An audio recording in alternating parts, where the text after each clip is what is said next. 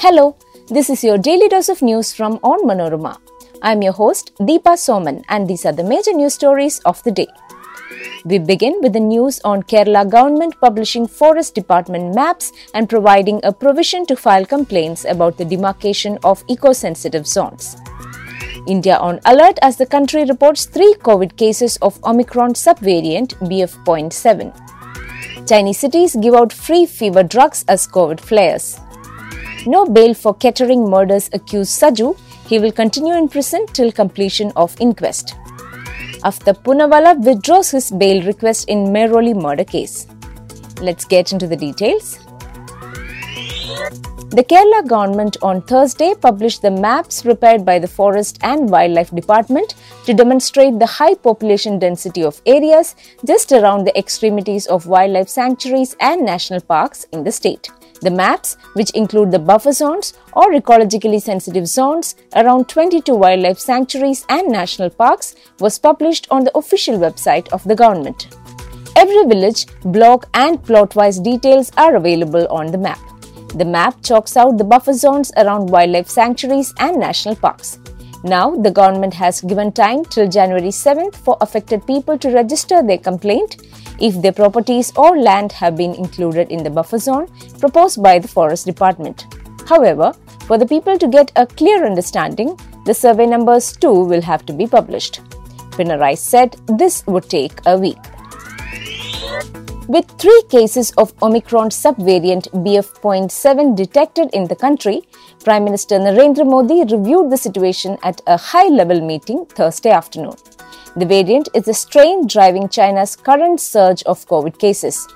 Incidentally, the meeting came a day after Union Health Minister Mansukh Mandavia reviewed the situation and asked people to follow COVID appropriate behavior, including wearing masks in crowded places and getting vaccinated.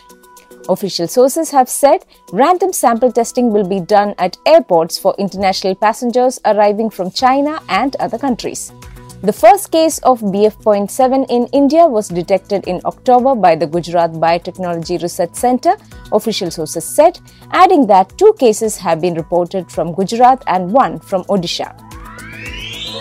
Cities in China began distributing free anti fever drugs to the public as COVID 19 sweeps through the world's most populous country, largely unchecked for the first time after an abrupt shift in its containment policies.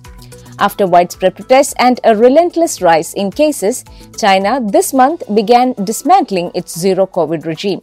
Still, the country's official death toll since the pandemic began in early 2020 stands at 5,241, a fraction of what much less populous countries faced.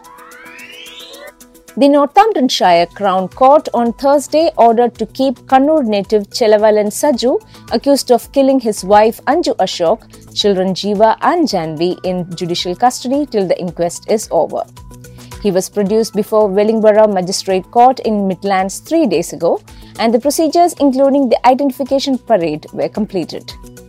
It was widely speculated that Saju might get bail as there are no other cases in his name.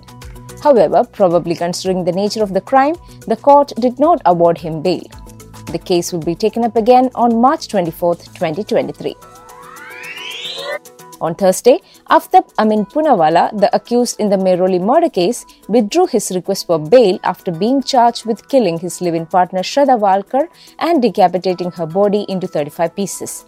Punawala appeared in court via video conference and expressed a desire to revoke the bail request that was submitted on December 15 to the court.